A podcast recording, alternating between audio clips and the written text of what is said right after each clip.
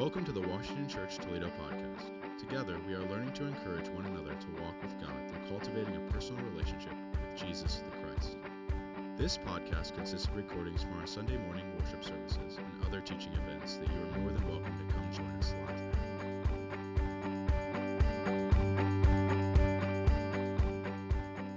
Welcome, everybody. Um, for those of you who were here last night, welcome back. For those who are here for the first time, um, we're excited to see you. It's, uh, it's such a joy to have these gatherings, have these spaces, and to know like um, how the Lord is going to move and the encouragement that is going to come tonight. Um, I also just give you prompts to you young parents who are here with your kids and, and dragging babies around, and those are it's hard to do that. It's a lot of work, and um, I think the Lord will bless you in those things. Um, tonight we're going to kind of continue into part two of what we started last night, and we'll do we'll kind of back up a little bit and, and fill in the gaps of what we talked about as a bigger picture. Um, and then after a, a, teaching time, we're going to shorten it tonight so we can have more time of, of ministry. Um, but we're going to practice, and the, and the whole desire and the reason we're here is to have a conversation around what does the prophetic look like in 2023 in the church What's the purpose of it? How does it function?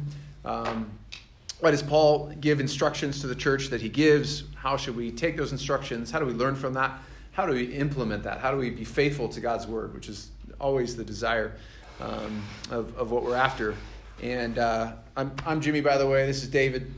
Um, and we're going to, uh, to jump in. But when we get to the time of ministry, um, where we're going to practice prophesying, and that's, that's David has this unbelievable gift of, of the prophetic, and, and um, but it's not just the point for David to prophesy over people, but we want to invite others to do that and to empower you to use the gifts that, that the, the Lord has put in you and placed on your heart.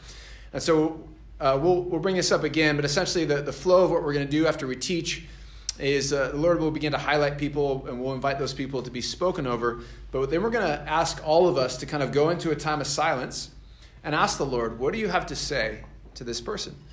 And, and then uh, as the Lord begins to speak to you all, um, David or myself will, will invite you to, to raise your hand and, and to come up and, and speak. And, and David will do a beautiful job, like he did last night, of kind of coaching you through that. So if, if your heart begins to burn in that way, or, or you see an image or you see a word, trust that. That's part of what tonight's about. This is a safe place where we can we can try things and and uh, we can make mistakes. We can see the Lord move in, in amazing ways, and that and that's what we want to do is is to have you guys come alive in that gift and to see that gift come alive in, in the church, whether you're here at Washington or, or some other place. So that's kind of the format of tonight and how things are going to go. Um, David has uh, he's written three books, and those books are in the back. Um, they're also on Amazon as well, and you're welcome to that. Um, and uh, that's a great resource and, and you can connect with him on, on how to do that. Probably venmo you have yeah venmo they're, they're 15 bucks. I got venmo paypal all that all those things. stuff. so um, hey real quick mm-hmm. i usually give one of these away but um, I, I actually felt the lord want this book to go to you two in the back. Um, uh, what's your name? Madison. Madison and jordan. Jordan? Um, I saw I saw you two uh, standing in front of the Grim Reaper, and the Grim Reaper was uh, it was like he was breathing fire on you, and at first you were trembling, um, but I saw Jesus stand beside you and strengthened you, um, and he actually took the Grim Reaper's sickle and put it into your hand and taught you how to intimidate the Grim Reaper. And I saw the Grim Reaper running from you guys. Okay, so I, I, I believe that uh, uh, whatever you're facing right now, um, it's an intimidation, it's a lie, and the Lord's actually going to turn the tables on that situation. Um, and there's actually going to be the very weapon that the enemy uses against you, you're actually going to use to behead your enemy. Mm. Amen?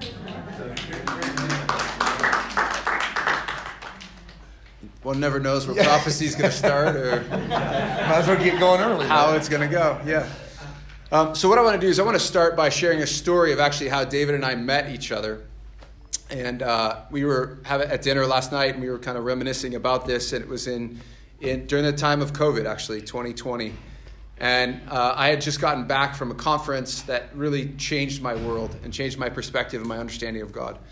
And I'd never been a part of something like that before. Um, and the, and the conference focused on, on healing and impartation. And I, I again, I, I saw people, you know, have be filled with the Spirit of God. I saw, saw hundreds of people every night be healed, and it really messed with my brain because I didn't really have a capacity for that. And I think if you run into the average believer and you ask them, hey, do you believe that God still heals people? They'll say yes. But when it actually comes down to, do you think it actually happens in your church, or do you actually think the Lord can use you? Usually, what I found is no in that answer, even though we see in the text that that's clearly a, thing that's, that's still happening. And, and the Lord said, You're supposed to go out and do these things. And He, as far as I know, He didn't change those marching orders. And so I came back from that conference, and there was a, a pastor friend that I had known, and we'd been talking about getting together for a long time and it just never happened. And we'd met each other through a, a, group of pastors that get together on a monthly basis and um, and worship and, and encourage one another. And finally, you know, during COVID, things shifted and time opened up, and so I drove out to see him. And I arrived at his house, and uh, it was very much in a space where I was still trying to make sense of what I had experienced. I was trying to figure out what do I do with this now, Lord? What does this look like? Um, and I walked into his home and, and I was just talking to him and I was like, man, we've been talking about getting together for two years. And, uh, and he's like, yeah. And I was like, man, I don't know why we haven't been able to get together all this time. And he looks at me and he goes, because you weren't ready yet. and I was like, okay, fair enough. You're probably right. And so we had this great interaction. It was super encouraging. He spoke life into me. As I was walking out the door of his living room, we met at his house there was a book sitting on the shelf, and I don't know how to explain this, but like I was drawn to it. Like there's, I like, like the Holy Spirit was like, take that with you. And I don't know about you, but I'm not in the habit of stealing books from people's houses. And so I looked at him and I was like, hey man, tell me about that book over there. And uh, and he's like, I was going to give that to you, but I didn't know if you were ready for it yet. I was like, give me that book. I, I want that book. So I take the book and uh, I start reading it, and I've never read anything like it before. And mind you, I've been to Bible college, I've been to seminary, I've been doing ministry for I don't know how many years at that point 12, 15 years of ministry. And I'm reading through this book, and I, I literally can't put it down. I just am eating it, and it's just walking through this text that I've never seen in a certain way. And, and the Holy Spirit's just showing me new things and new insights. And um, at the same time, there was a, a gathering of people during COVID, which, which was rare and uh, on Saturday nights, and it was teaching on the Holy Spirit, and the Spirit put it in my heart. You need to go there. You need to go there. And, uh, and things would come up, or I'd come up with excuses, or, you know, Saturday nights I'm usually here working on my sermon, getting ready for Sunday mornings. And I'm getting to the end of this book that I'm reading, and I'm thinking to myself, um, man, I wonder if this guy's written in any other books, or I wonder if um, he has talks on, you know, YouTube or podcasts or whatever. And so I Googled his name. And his name came up with these two local pastors that are friends of mine in Toledo. And it turns out that the guy who wrote the book was the guy who's teaching the class in downtown Toledo that the Lord was telling me I should go to. And so I was like, all right, I guess I better get to this class. Um, and, and so um, I actually reached, I couldn't go again, but this author was, was uh, silly enough to put his contact information in the back of the book. So I reached out to him. and I was like, hey, can we get together? And because I figured he's, he's in Toledo night after night. There's no way he's, he's driving in, or, or there's no way that they're flying him in. Um, and and uh, he's like, he writes back right away. I mean, within an hour. He's like, yeah, let's, let's have lunch. And so um, reached out, walked into uh, gosh, where do we go? Cracker Barrel or someplace like that. Yeah, I think it was Cracker Barrel. You're from West Virginia, I guess that's, that's what a, we do. yeah, Virginia. Cracker Barrel. and uh, and I meet David, and we sit down at the table, and, and I had a mentor that was a pretty intense um, man of God, and I, I have the I am who I am because of of him. And one of the things he taught me was you don't just um, submit yourself to anybody as far as teaching goes. You know, you vet them and they need to be somebody who's humble. They need to be somebody who's grounded in the scriptures. They need to be somebody who's teachable.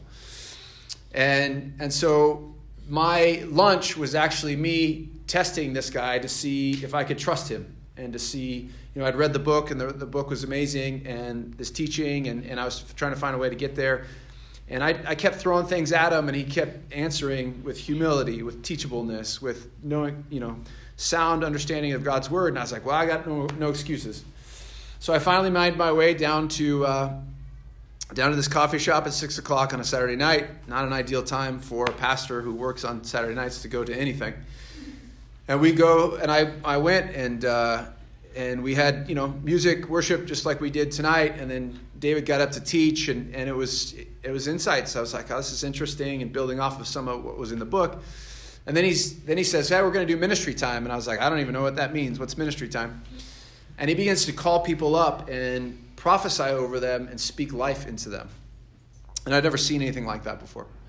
Um, and I, while I was at that that uh, seminar out west, um, the healing seminar, um, I remember a distinct time where they invited people to get impartation, to have hands laid on, on you. And people, they said, you know, if you want to do that, kind of move out of your seats and form uh, an aisle. We're going to come around and lay hands on people and pray for them. And my college roommate is the one who invited me to come out, and he actually paid for me to come. And and uh, and I and I'm still in a place where I'm like, is this real? Is this not real? And and he, I look over, and my college roommate's gone. He ran up to get prayed for, and I was like, well, I guess I'm on my own. So I'm standing here in the seats, and I basically say, Lord, if if uh, if you want me to get prayed for, then then you're a big God, and, and people can come find me. You know, kind of stubborn like that again, still skeptical and still. I mean, I think this is like day two of the of the conference. Um, and sure enough, somebody comes over and lays hands on me. At the same time, I, I was I was like, man, I'm not going to the ground. I see people going to the ground. I'm standing my I'm standing my guard, locking my legs. I'm not being pushed over by anybody. And I felt the presence, the powerful presence of God, but I fought against it. And at some point during the conference, the Lord spoke to me and said, are you content with where you are, or do you want more of me? I was like, Oh, all right. What do you say to that? You know? And after coming home and reflecting, I, I said to the Lord, I said, I will never again stop you if you want to touch me in some way. And, and I didn't know what that meant, um, but I said that. And so, fast forward, read the book, met David, we had lunch. Uh, I go finally get there on a Saturday night. He teaches his ministry time, and you would later tell me that that was not a normal night. Um, that was one of those nights that there are nights that are like, man, it's great the Lord's moving. And there's nights where it's like, holy smokes, the Holy Spirit is here in a profound and powerful way. All that, I remember. That, that's called hunting pastor night. all I remember is that. Uh, all I remember is David was going around and you know he prophesied over people and he began to, to go around just lay hands on people and pray for them. All I remember is him walking towards me. That's all I remember. Next thing I know, I'm on the ground, out. And I'd never had that experience before. He describes it as just being out, but he was actually laying there like this, like he got plugged into an electric, I, like an electric, like a. Uh, yeah. Yeah. All I remember is I couldn't move. I couldn't open my eyes and something profound and powerful was happening to me that I'd never experienced before. And I and again I was like, I'm not going to fight it. I'm not going to fight it. I'm just going to let the Lord do what the Lord wants to do. I think it was 20 plus minutes later, I, I managed to like scrape myself off the ground. It's now 10 o'clock at night, and I still have to go work on a sermon. And my wife's probably like, Where are you? It's four hours have gone by. We started at six, it's now 10 o'clock at night. I stand up, I cannot walk a straight line. I can't. I cannot walk a straight line. And um, the presence of God was so on me. And my pastor friend who was hosting David, um, who was who was the pastor of the church, he's like, he's like, hey man, why don't you sit down with me for a minute before you get into a car and try and drive? And I was like, I think you're right. That's a good idea. so Bill is his name, and I sat I sat with Bill, and I, you know, it's like you're still trying to process what you've experienced. And about 20 minutes later, I was like, I gotta, I gotta go, and I think I can drive. And he's like, and Bill's literally like, okay, walk a straight line. And I was like, okay. And then put me through a DUI test, basically. and I'd had nothing but water to drink leading up to this point. And uh, I got my car, I drove home. My wife's like, where have you been? I was like, I don't have time to explain it all. She knew where I was, but she, she was like, what? It takes five hours. Um, grab the dog. We come back to the church building. I'm like, I got to get through this because I need to go home and, and sleep before I got to preach the next morning. I go into the sanctuary. That's my normal custom that I do. Sit down and begin to pray before, come before the Lord, pray through the service, pray through the, through the message, pray for the people of Washington. And all of a sudden, the presence of God comes back, and I am back down on my back in an empty sanctuary with my dog. it's me and the dog and the Holy Spirit, and another 30 minutes goes by, and it is now like 11:45 at night, and I'm like, okay, that was it. So that was my experience of meeting David, um, and thankfully that didn't happen in, in Cracker Barrel. That would have been more, more embarrassing. Although I, I look, do have some Cracker Barrels. Looking back, I wouldn't have been surprised. Um, but I but I started to go back as many Saturday nights as I could, and I started to bring people with me from Washington Church that were open and willing, and and I knew wouldn't run out kicking and screaming, um, and their lives were profoundly changed, and now many of them are are key leadership people at our church, because um, they were prophesied over, they, the Holy, they were filled with the Spirit of God. Um, they began to speak in tongues and, and other just manifestations, and they began to seek God and the gifts of God. And, and that's led us on a journey as a church as a whole for several years now. Um, and, and then I guess after that, um, David and I began to meet every every month. We'd have lunch together, and I because I had all these questions, and he would, would, happily come alongside and answer those questions. And and then we got a gathering of people together at uh, at Brian Jordan's house because there are things that were happening and I didn't know what to do about them. And David's like, hey, get those people together who are open to the movement of God, and I'll teach you about these things. And we came to Brian's house because I was too afraid to invite, invite him to the church building because um, I didn't want to lose my job, to be honest.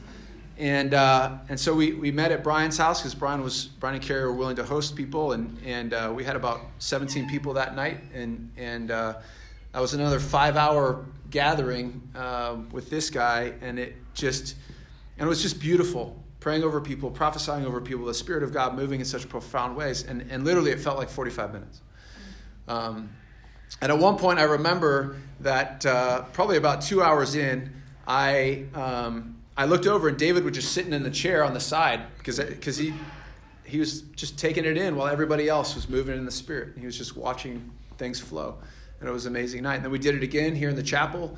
Um, and then we've, we've, you've come back several times. You helped me teach a, a class on spiritual gifts, and that was a wild time um, watching people speak in tongues. We had 60, a group of 65 people in this chapel, and we were on the session, we were on prophecy and speaking in tongues and interpretation of tongues. And I told the church, I was like, hey, if it's in the Bible, we're talking about it, nothing's off the table. And we got to the end of the night, and we, we let, I left tongues for last on the third class because I didn't want people to run out and not come back. And I, I thought to myself in my heart, I was like, man, so what we did in that class is we taught from the scriptures, and then we invited people, hey, if, if you feel a stirring in your heart to receive this gift, we want to we want to lay hands on you, and we want to pray that the Spirit of God would come and impart that gift to you. Because uh, we believe that the gifts are real and, and, the gifts are available to us.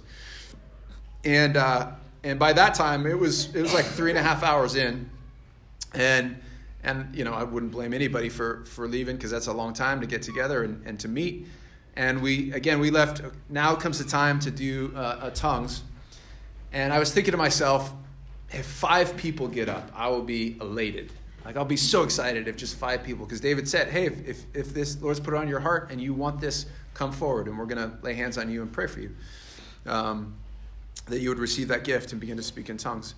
And out of the 65 people that were here, 60 people got up and came. And it, it literally was like Acts 2 in this space that night. And it brought tears to my eyes. I remember. Because as a pastor, I can tell you, you strive and strive and strive and preach and preach and preach and come up with ideas and you just want to see people grow. But man, you can do that your entire life and see a couple people change and transform but four hours in the presence of God will change a room for, for the rest of their lives. And that's what, that's what we're learning. That when the Lord's behind something in a profound and powerful way, and you're willing to, to open yourself up to the extent where you uh, allow the Spirit of God to move, the Spirit of God doesn't leave you the same way that you came. And so that, that's the desire is that tonight the Spirit of God would not leave you, is not going to leave you in the same condition that you came in. so that, that's how we met each other, and we've, we've stayed connected ever since. And, and now we have mutual friends in other states, and David's traveled to those places and, and prophesied, and, and just um, lives have been changed in, in various different places, and, and it's just a joy to continue to have that relationship. And we're blessed to have him come back to Washington and, and to really fulfill what the Lord put on your heart. Um, in obedience about dreams you've had and, and to lead you to these places. So I want you to know, um, you know, for you who are Washington folk, we don't just let anybody come in and talk. Um, we're very serious about um, making sure that, that they are pre-screened and, and of the Lord, and, and so um, it's not a random thing that, that David's here tonight, and, and nor that you're here tonight um, as we journey in this together. Okay. All right, so we're going to back up again and just um, cover just a little bit of what we covered last night to get a foundation. 1 Corinthians 14. If you haven't spent time in 1 Corinthians 12, 13, and 14, I would encourage you to do that. It's where Paul talks about the gifts to the church in Corinth, and it's absolutely essential for us to be steeping ourselves in that. And, and as well as Acts, the book of Acts. Read through the book of Acts. Like if you're if you're wrestling with the gifts, or are they real, or are they not, or um, sitting in, in God's word is absolutely one of the best ways to do that. And also saying, you know, Lord, would you sh- open my eyes and show me what truth you have for me?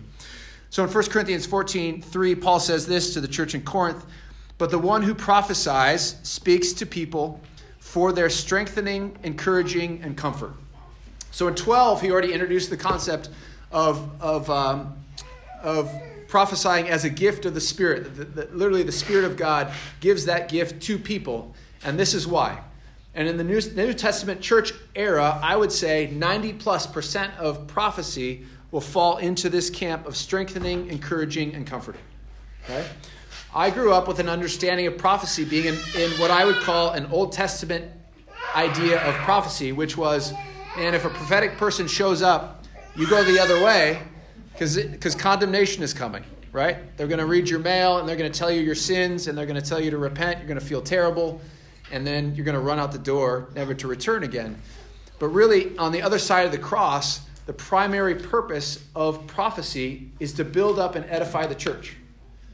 Okay? Inside the church and outside the church. And that's, that's it. That's the main thing.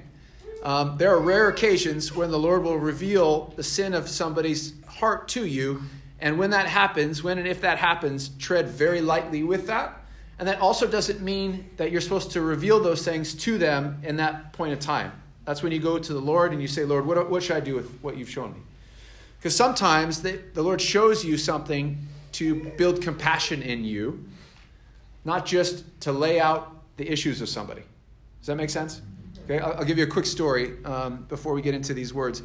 There's a, there's a man named Graham Cooke who's extremely prophetic. He's written several books, and he tells a story about he was brought into a church and he was uh, doing a conference, and in between the conference, he was asked by the, the lead pastor to come and prophesy over the staff and bring encouragement to the staff team. And uh, Graham tells a story about how he was in that space. There were, I think he said, 10 staff members on the team, and he begins to go and speak over these staff members. Well, he gets to, to the, the associate pastor, the executive pastor, right under the senior pastor, and he sees the Lord shows him an, an image of this pastor literally stabbing the senior pastor in the back. And he knows right away what's going on. And he also knew if I speak this out, it will destroy the staff team. It will rip it apart right now. And so instead, what he did is he, he almost like reverse engineered it. And he took the senior pastor and he had him stand up and he had this executive guy stand back to back. And he prophesied over the executive guy. He said, Your role and your job is to have his back to encourage him, to support him, and to build him up. And later on, the executive pastor came to him and he to, to Graham and he said, You knew what was going on in my heart, didn't you? And he said, Yeah, the Lord showed it to me. And Graham followed up later, six months later, and the man's heart had turned. He repented of the sin in his heart to really tear down the senior pastor out of ego and jealousy and wanting to take his place. And they became super close, and because of that, the ministry of the church thrived. But you need to be aware of, of what the Lord speaks to you and how you hold that, and how, when you're early on, the Lord says things to you, and He's gracious. He knows what you can handle. And usually it's the Lord says something to me, man, I, I let it out. And tonight will be more of that, of what we'll do. But you'll come to a place as you mature in your gift, in the prophetic gift, where you need to discern Do I say this right now? Do I hold on to this? Lord, what? And take it back. The Holy Spirit will tell you what to do with it. And, and the Spirit will say, hey, release that on, speak that truth, or no, hold that, or the Lord shows that to you so that it can give you compassion for that person, so you can come alongside that person and disciple them or mentor them and encourage them. So when Paul says that, that prophecy is for strengthening, encouraging, and comforting, those Greek words, the first one means to build a house, literally, or to promote growth in. The literal translation is to build a structure. So one of the main, first main things that prophecy does is it builds a structure to which you can hold what God wants to do in your life. Does that make sense? So these words, literally spoken, Lord gives, gives a word to a person, and that person speaks that into existence, and it builds a structure for you in your heart to hold what God has to say to you. That's what the literal Greek word means. That's the first thing. The second thing is means to call near, to summon, to encourage, and to comfort. So prophecy encourages, it draws you near to the heart of God and it reveals to you what the Lord wants to say to you, but in that it brings comfort, even if it's a word of correction. And that's one of the ways you know it's of the Lord. The Lord will speak a word of correction to you, but it will build you up. It might tear you down, but the end result is that it builds into you and you, and you have more fullness of life. When the enemy does that to you, it's just purely to tear you down. And as we receive prophetic words and as we operate as a church that's open to that, we need to have a lens of discernment because we can't just take what everybody says and say, hey, that's, that's true, that's true, that's true. We got to do our own discernment, take those words back to the Lord and ask what the Lord is speaking to us. And then the third thing is to comfort, to bring hope, and to stimulate and encourage. And so, so that those are the main things that, that prophecy does in the church. I would say 90 plus percent of the time, that's what should be going on. And as you begin to open yourself up to the movement of God and the truth of God and, begin to speak over other people, that's what you should see happening um, in your life. And the Lord will use you and honor that and continue to speak to you. So, tonight what we're going to do is we're going to look at 1 Samuel chapter 9 and 10. We're just going to look at a, a piece of scripture, but I would encourage you to go back and reread that text on, on your own. And to and to go if you weren't here last night um, the podcast will be up. Give lauren a couple days you know wednesday maybe or so to uh, to put it up. But you can washington church toledo on any kind of podcast platform it'll be there and you can listen to it from last night and tonight and to and to share that with others. So there's a story in in first samuel 9 and 10 and here's kind of the context of it. Um, Israel, the nation of Israel is transitioning from judges into a king for the first time. Okay, if you know the history. Lord brought them into the promised land. Lord put judges over them. And the whole time the desire of God was to be to be their person, to be their king. And God and the people said, "No, we want a king like all the other nations." Whether that was a good thing was probably not, because because uh, and that's okay. And the Lord said, "All right, I'll give you a king." And he appointed a man named Saul. Okay, we've probably heard of Saul. And at that time, there was a prophet in the land. His name was Samuel. And Samuel was a prophet, functioned in the role of prophet. The Lord would speak to him and tell him things, and he would and the Lord would send him to people, and he would speak that truth into people's lives. And there's a story in which um, Saul goes and he loses his donkeys. He's a young guy at the time, and he loses uh, donkeys that he's responsible for and he goes in search with his servant and try to, tries to find these donkeys because you know donkeys are important and they're part of livelihood. Um, and he he runs into and somebody meets up with him and says hey you should go ask the prophet or the seer. The prophet or the seer will be able to tell you where these donkeys are. And so they go and search okay where's this seer? Where's this prophet? Head down to the city. We, we last heard he was there. And so saul and his servant go there and they come upon samuel and Samuel, the Lord has spoken to Samuel and told Samuel that Saul will be the next king and he's to anoint Saul as king. And so this is the text out, out of 1 Samuel 10. I'll just read it to you so you can see. Then Samuel took a flask of olive oil and poured it on Saul's head and kissed him, saying, Has not the Lord anointed you ruler over his inheritance? When you, have, when you leave me today, you will meet two men near Rachel's tomb. And again, Samuel is now prophesying over Saul at this moment. When you leave me today, you'll meet these uh, two men at Rachel's tomb. At, at Zelzah, on the border of Benjamin, they will say to you, The donkeys you set out to look for have been found. And now your father has stopped thinking about them and is worried about you. He is asking, What shall I do about my son? Verse 3 Then you will go on from there until you reach the great tree of Tabor. Three men going up to worship God at Bethel will meet you there. One will be carrying three young goats, and another three loaves of bread, and another a skin of wine. They will greet you and offer you two loaves of bread, which you will accept from them. Verse 5 After that, you will go to Gilgal of God where there is a Philistine outpost. As you approach the town, you will meet a procession of prophets coming down from the high place with lyres, timbrels, and pipes and harps being played before them, and they will be prophesying. The Spirit of the Lord will come powerfully upon you, and you will prophesy with them, and you will be char- changed into a different person. Once these signs are fulfilled, do whatever your hand finds to do, for God is with you. So, what we're going to do is look at this text briefly and see what the Lord teaches us about the prophetic and what the prophetic can do in somebody's life, in somebody's world. Uh, and then we'll, depending on time, we'll talk about a couple other things. We'll go into a time of ministry. But the first thing that, that Samuel does is he prophesies about the destiny of Saul. He tells him he's going to become king. And prophecy does that. When the Lord speaks through a human being over somebody's life, it can tell what the Lord wants to do in your life in the future. It's powerful.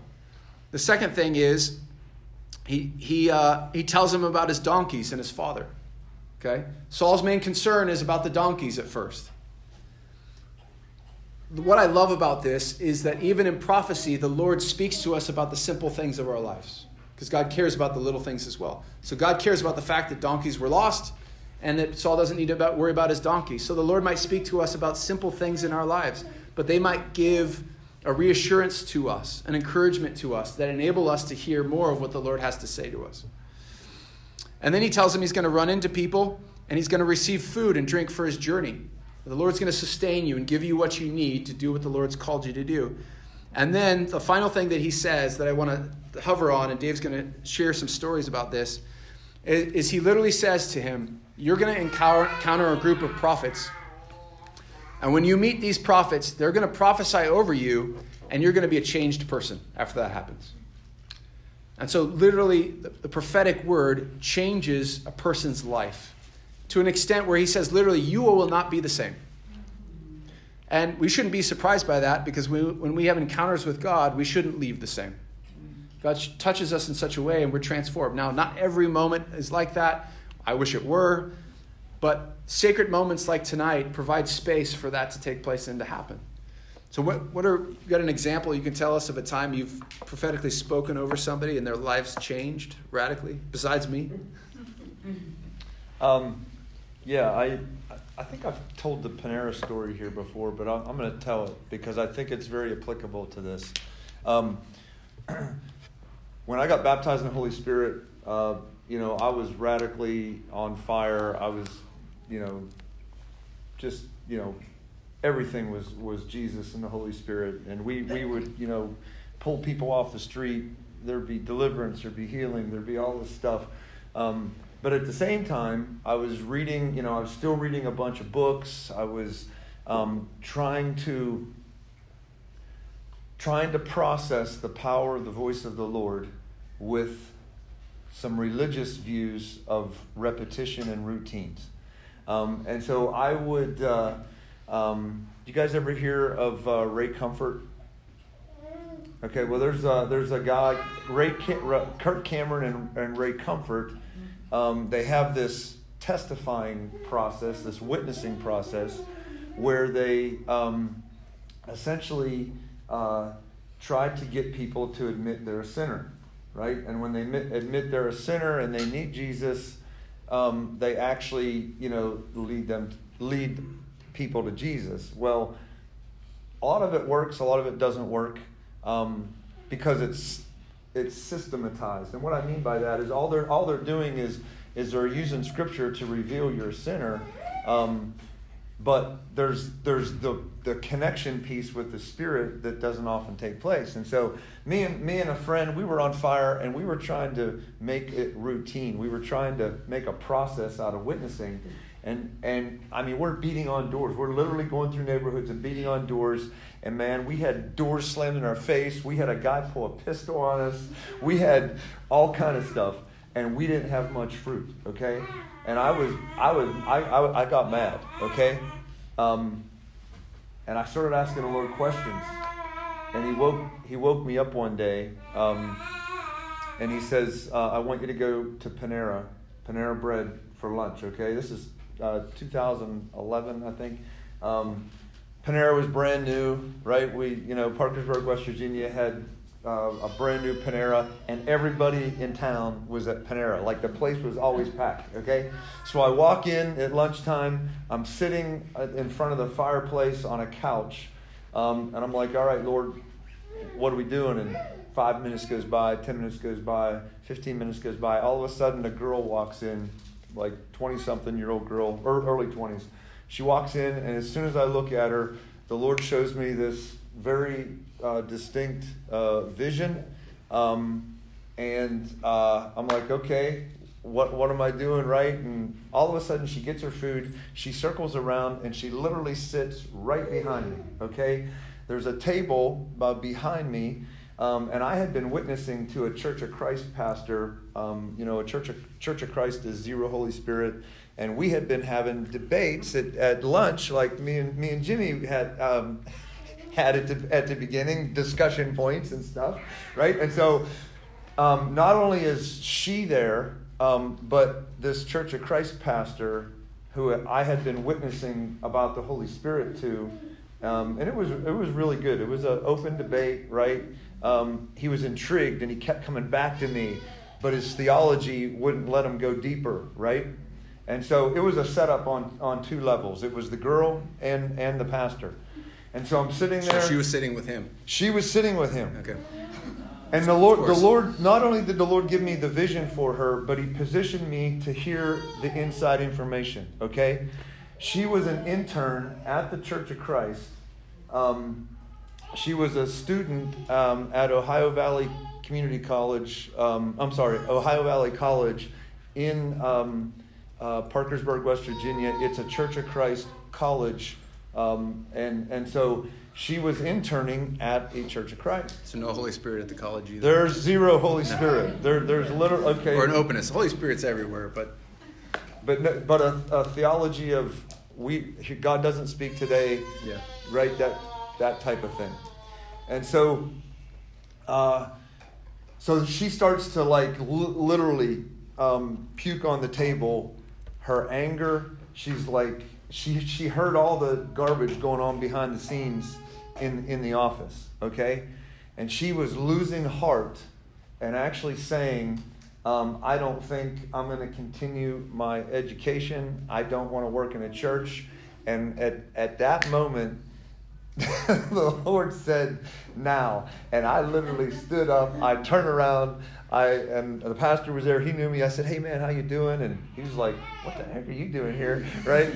And I turned to her and I said, "Did you ever receive a prophecy?" And she says, "What's prophecy?" And it was a very simple prophecy that um, she was working in a greenhouse, um, and she had all these uh, plants, all these flowers um, that she would one day. Uh, cover the mountainside with, and her influence in the world through the power of Christ would have a supernatural impact on the world. She literally starts to shake. I mean, it, what, to me, it wasn't like a super big prophecy. I've given a lot bigger prophecies to, to you know, really high level people and stuff. And anyway, I'm, she starts to shake. She starts to cry. She's trembling. All of a sudden, she's face down in her salad. She, she's crying in the middle of Panera. And it got, it like, at, every 10 seconds it like increased in the presence of the Lord. And it got to the point where everybody around are, is looking at this girl who's trembling and shaking and crying. Okay? And the pastor's looking at me like, what do we do? And I'm like, well, we basically, um, you know, we try to get her, pull, her, pull herself together, and um, we take her outside. And uh, the, the, the Church of Christ pastor's like, um, all right, he goes, let's put her in my car and I'll take her back to the campus. Okay? So I help him get her into the car. Um, and he goes, I'll call you because I have a ton of questions. Yeah. Right? Um, and so, anyway, he, he takes off, and I go back, I drive back to work, okay?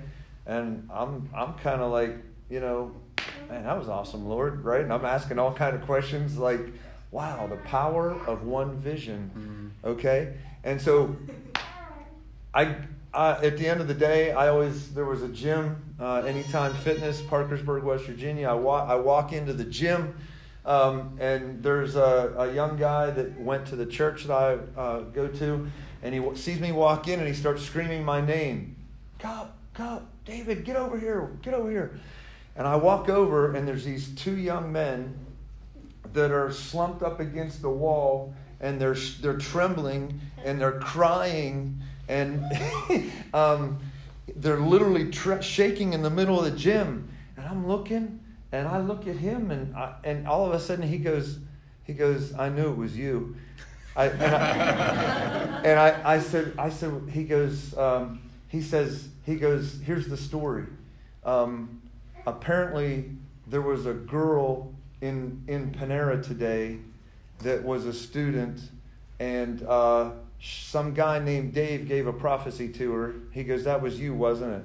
I said, "Yeah, that was me." He goes, "Well," he goes, "These two guys experienced what happened after Panera." Okay, and and um, apparently the Church of Christ pastor took her back up, literally walked her into her dorm room. They laid her face down on the floor, and she laid there, face out in the middle of the dorm room. Students started coming down the hall, um, and the presence of God got so heavy in the room that as the students cross through the threshold of the door, they start falling on their face. Okay, and so pretty soon the whole the the whole um, the- well, the whole hall, that floor, was in her room, shaking and trembling in the presence of the Lord. Word gets out, the floor's above, the floor's below. Everybody is flooding into the dorm because there, there, the word is there's a miracle happening, and the presence of, of the Lord is, is like present. And everybody that would come into the dorm, the story is that when the when the room filled up, the hallway filled up with people laying on their face and shaking in the presence of the Lord. Okay, and uh, the two young men that were shaking and trembling in the gym. This is now six hours later. They're shaking and weeping and crying. They were in the hallway in the dorm when this all happened. Okay, and I don't know if you know anything about the Church of Christ, but everything about God being real, like God being speaking today, is squashed. Right? There are no miracles. That's that's their theology. Okay, and so these young men are like they're they're literally they they would stand up and they'd look at me and they'd fall down and they're like how? Why? What is this? And and I mean the, all these questions about the Holy Spirit they couldn't stop shaking. And um, anyway it got so big that uh, the chancellor whatever the guy over the whole school is I mean they started addressing it. This isn't real. They started teaching against it. This didn't happen. This isn't real and yet all these students start coming to me getting baptized in the holy spirit like weeping crying. Um, several the actually the one guy that was in the gym shaking and trembling um, he actually quit the, the, the church of christ school went to bethel um, uh, became a pastor. He's now a pastor in germany. Um, but there's all kind of stories. There were so many people in that encounter that got totally changed and transformed. Um, and so anyway uh, you know Wasn't there the didn't the daughter of the chancellor come find you like a decade later? a decade later, I'm uh, so I'm preaching in Marietta, Ohio, in uh, t- 2019, um, and I start I start ministering, and of course I'm talking about the Holy Spirit and stuff. Um, and we get to ministry time, and all of a sudden this girl stands up and she goes, "I just want to testify." She goes, "I wanted to come to see if you're real in, in front of everybody." She goes, "I want to come see if you're real." She goes, "I was I, my parents were part of the leadership at the college whenever the girl uh, and all that experience happened and they told us it wasn't real it wasn't real she goes but i was there i know it was real Mm. and i've sought the holy spirit for 10 years Mm. um, and all of a sudden, She was like 10 years old or something. Or yeah, 12, she, yeah, sh- yeah, and so now she's in her early twenties. She comes up, she gets baptized in the Holy Spirit, starts praying in tongues, and the rest is history for her. It's But going to be a problem at home when she, yeah, she gets back. yeah, yeah. But um, the point is, um, it all started Mm. with me being zealous and trying to witness for Christ using a system. Mhm. And I, the Lord taught me, you wait for me to tell you, Mm. and I, and when you do what I tell you to do, Mm. what I can do through somebody who obeys what I'm sending them to do can shake a college, can shake a city, can set a church on fire, can, can send people to other nations and do things that are way beyond you. And that's the point of prophecy. Prophecy is not about simply just using a gift, it's actually tapping into the Holy Spirit so connected in a, such a connected way that you actually know what the Lord wants to do and you willingly make yourself vulnerable to do it. Okay, that's that's what a witness is. Okay, and that's the that's the power of the Holy Spirit. So Almost speaking it into existence. yeah, yeah, yeah. Lit- literally, um, being vulnerable. You got to be vulnerable um, to use the gifts of the Spirit, right? You got, and for those of you who've never prophesied um, or never, you know, had a vision or dream, um, I mean, Jimmy's testimony is a is a testimony of not only did the Lord want to transition Jimmy, but obviously He's got a plan for this this body to become supernatural, and um, that dynamic is that's the will of God. Hmm. That's not that's not just Dave Cuppett finding another pastor to minister to. That was the Lord saying, "Now is the time. I'm going to awaken an army in Toledo." Yeah. Amen. Yeah. One, one of the things that um, I remember when I first met David, and uh, I reached out to my to my roommate in college who was back in California, who I went to that conference with, and, and I was telling him what I was learning and the experience I was having. And he said to me, he's like, "Oh, you gotta you gotta spend as much time as you can with him because he won't be there that long." I was like, "What are you what are you talking about? What do you mean?" And uh, so what the, the Lord does is is move you around, and and he David came to Toledo because the Lord told him to move his family and his wife and change jobs and come here to Toledo because to do the will of God, to do what the Lord showed you. And and uh, and you were here for two years, I think it was. And then all of a sudden we were getting together, and he's like, "Jimmy, I'm having dreams about Florida." and I was like, "Oh, well, I guess you're." And, and then he you moved to Florida, and, and actually the Lord has brought you back to Yep. the Columbus area. Yep. Um, in fulfillment of a dream He gave you back in 2018, which Yep. is, which is pretty wild. So. Um, and that's not that's not normal to see people who are so sold out for the Lord that literally they will uproot everything they have and go to wherever the Lord's calling them. And every time the Lord is taking you to a place, you've seen fruit from it. And the Lord continues to use you in, in profound and, and powerful ways. So 1 Corinthians 14, 24, and 25, we're going to shift into kind of um, a model of what, what happens when prophecy, what prophecy can look like in the church. Uh, and then I'm going to co- cover a couple points of, you know, how do you vet prophetic words? Um, and then we're going to shift into a time of prophecy. But let me ask, ask this question. How many of you who who were here last night for the first time you kind of prophetically spoke over somebody? Raise your hand. For the, for the very first time, or what do you mean? Well, I will say, I don't know if you want to hear this, but I've had prophetic dreams and Yeah, definitely felt the Holy Spirit, but the, I prayed in tongues for the first time yeah, after last night. Yeah. but yeah, I don't know. yeah. if That counts. if that's Yeah. what you're saying, but- Right on. Yeah. What, what's your name? Julie. Julie, what did that feel like when you laid your hand on Aaron and the Lord showed you that vision? Um, Were you encouraged? You knew that he was revealing, right? Yeah, he was. But it also almost felt like small because like it felt like God was working through me. Mm. Yeah. And so it was like it's not about me and like I felt small, but like what I was doing was big. Mm. Yeah, Man.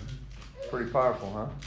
Yeah, little Julie was in front of the biggest guy in Yeah. the room last night. At one point, Giant killer. she had her hand on her, his head and his heart, and all spoke this word, and it unlocked something huge in his life. And poor Aaron got wrecked several times last night, but it was. I think he's still crying.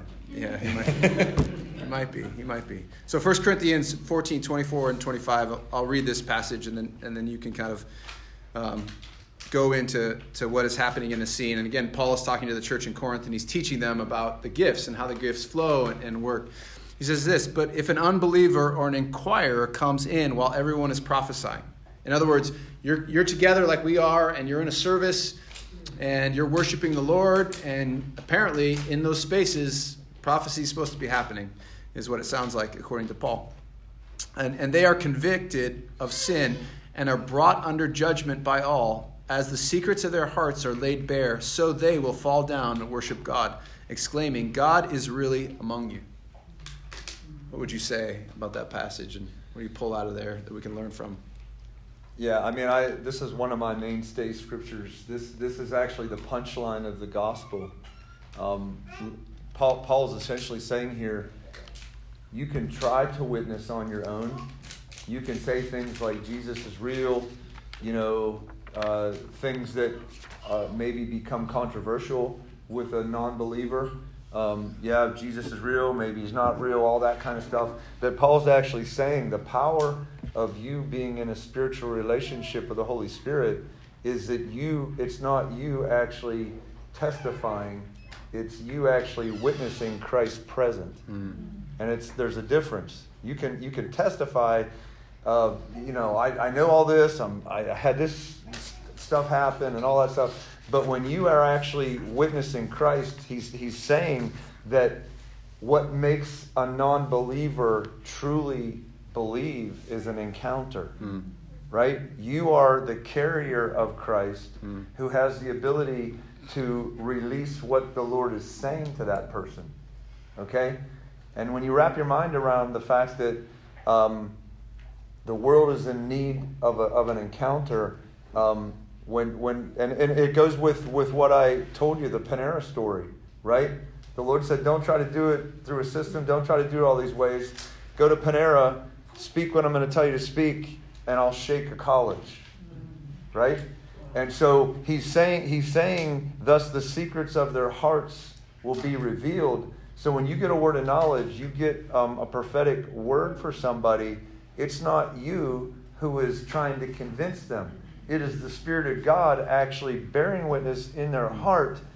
And that's what causes a person to weep and cry and like What's why am I shaking? Why am I trembling? Why why can't I why can't I get up? I feel drunk. What is this? Right? And so it's actually you're actually a gate for Christ to not only speak but to be pre- like literally imparted on them. And when you wrap your mind around that, um, it actually makes witnessing easier it, it actually makes witnessing um, easier from a perspective of my prayer life becomes important.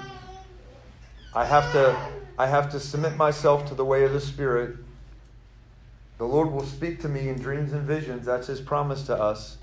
And the power is in the dream and the vision. Mm-hmm. Right?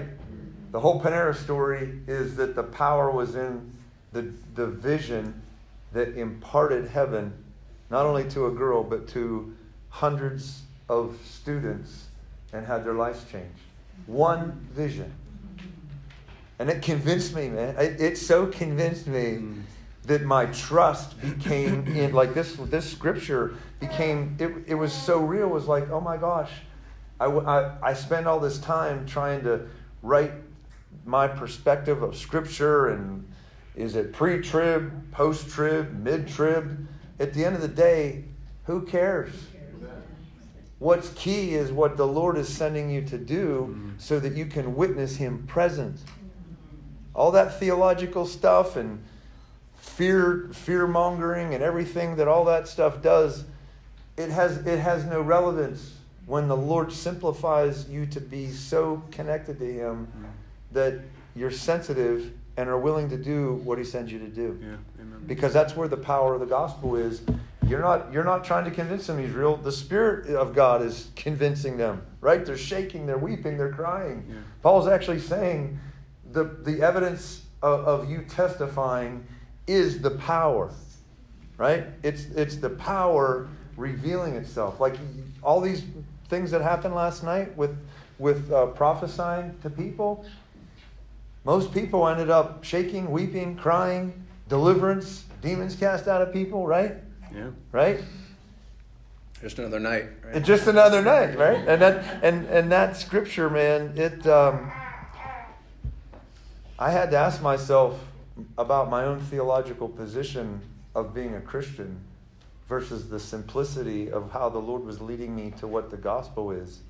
And it's you receive the Holy Spirit, you learn to relate and, and why the gift of tongues and um, all that is important in connection, connecting with the Spirit, making it easier to connect with the Spirit, um, and simply hear Him and go do it. Amen. Hear, hear what He's saying and go do it. And that's what makes an army. That's what makes you connected to the Lord, expecting what He's going to say because you're important enough to be His witness. He called you to be His witness. And that takes, that actually ch- transitions the pastor's role hmm. from having to, trying to keep it alive, keep people entertain. I don't want to use the word entertainment because that's not what Jimmy does, but there are situations where the congregation doesn't know their role. Mm-hmm. And now that the Lord is actually pouring out His Spirit upon you guys, the role of leadership is actually, oh my gosh, we have 150 people that hear the Lord. What's where's the army going? Yeah. Right? Who's going to Walmart? Who's doing the kids stuff down the street? Who's going to the prison? Right? And suddenly your whole focus is not inside the wall. Your focus becomes sending armies. Right? My God, I'm getting myself pumped up. It's about sending armies. My, like literally, when you realize that three, four, five of you praying and interceding, and the Lord puts it on your heart that that prison is ours. That abortion clinic is ours. We're going to break the, the power of evil, and that abortion clinic, we're actually going to wait and those women that get out of that car before they get in that door, the Lord is going to literally um, give us downloads, and we're going to release a vision over those women that they will not, they will literally turn around from that from from from that door going into that abortion clinic because they felt the presence of the Lord and there's a purpose in their life. Yeah. And not only is that woman saved, but her baby's saved. Mm. I mean, like when you start thinking about what's possible, because impossible doesn't matter to God. God, He's the God of the impossible. Yeah. Right? When you start thinking that with God everything can be defeated, overcome, broken, like your whole mindset shifts. And it's about you fall, you actually step into purpose hmm. And not simply be a church member. Although being a being a member of a body is great. But when you realize you have a purpose, you actually spend your time with the Lord finding your purpose and are willing to die for your purpose. Right? Purpose is, is one of the greatest um, desperations of the world. Yeah. Most people never find a purpose, they never really live. Yeah. They literally die void and empty. And when you're baptized in the Holy Spirit and, and you can chase the Lord spiritually and find your purpose, and you're willing to like give your life for your purpose, people ask me, they say, how, how did you how did you spend like all these weeks and months in India, flying back forth 30 hours, um, and and literally I would preach from from eight nine o'clock in the morning till 1 a.m. I would I just you know wherever they took me get you know. I like right now. I literally um, I do my job during the week. I'm a global director, and on Friday I fly to the to the new city where I'm going, and, and Sunday, when I go home, I start it all over again. People say, How do you do it? How do you, how, how do you have the energy? It's the grace of God. Mm-hmm. It literally is a gift and because it, it burns in me. Mm-hmm. I gave my life to it yeah. because I love to see this. Yeah.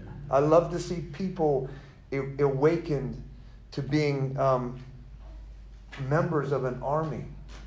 That's a whole different perspective than just going to church and trying to get by. Yeah. Amen? Amen? Are you an army? Amen. so I told you we weren't going to talk that long. I know, man. we already did that. Um, so we're going to transition into a time of ministry. I, I have some outlines of, you know, rules, give or take, of how do you discern uh, prophetic words. I'm happy to send those things to you. Just email me or come find me, and I'll make copies for you, and we'll we'll uh, save that for another time. But as we transition into ministry time, um, what we're going to do is just come before the Lord, and we're going to just ready ourselves, and we'll have a moment of silence. And, and Lauren, if you play some music in the background, um, and then we're going to begin to minister to people. And as we do that, the, the kind of flow that we're going to operate in is, is the Lord's going to highlight somebody and we're going to bring them up to, to do ministry with them. But before we do that, we're going to, we're to invite everybody to come before the Lord and, and ask that question Lord, what do, you, what do you want to say to them? How do you want to use me tonight? So the Lord's going to use you tonight. And this is going to be a training ground for um, being listening to the Lord. And, and the Lord might speak to you with an image. He might give you a word. He might give you whatever it is. And what I would encourage you to do is do not be afraid. When something burns inside of you, if this has never happened to you before, trust that movement of God in you. And David's, David does a beautiful job of, of, he'll work with you and he'll help you through that process. You don't have to, to worry about it. What you need to do is get over what worrying about what other people think and just allow the Lord to, to, uh, to move and, in your life and to speak through you. Um, and we're just going to let the Spirit of God move, and, and we're going to kind of go where, where we go, and, um, and the rest will take care of itself. Amen. Okay.